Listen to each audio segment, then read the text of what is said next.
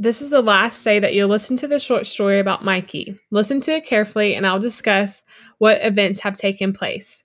So, in this short story, we know that Mikey is the main character, and the setting of the story is outside on his neighborhood street. Let's find some events that took place in the story. Some events that took place is Mikey stopped to play with Evan and laid the mail down, and then the wind blew it away, and Mikey and Evan had to recover it.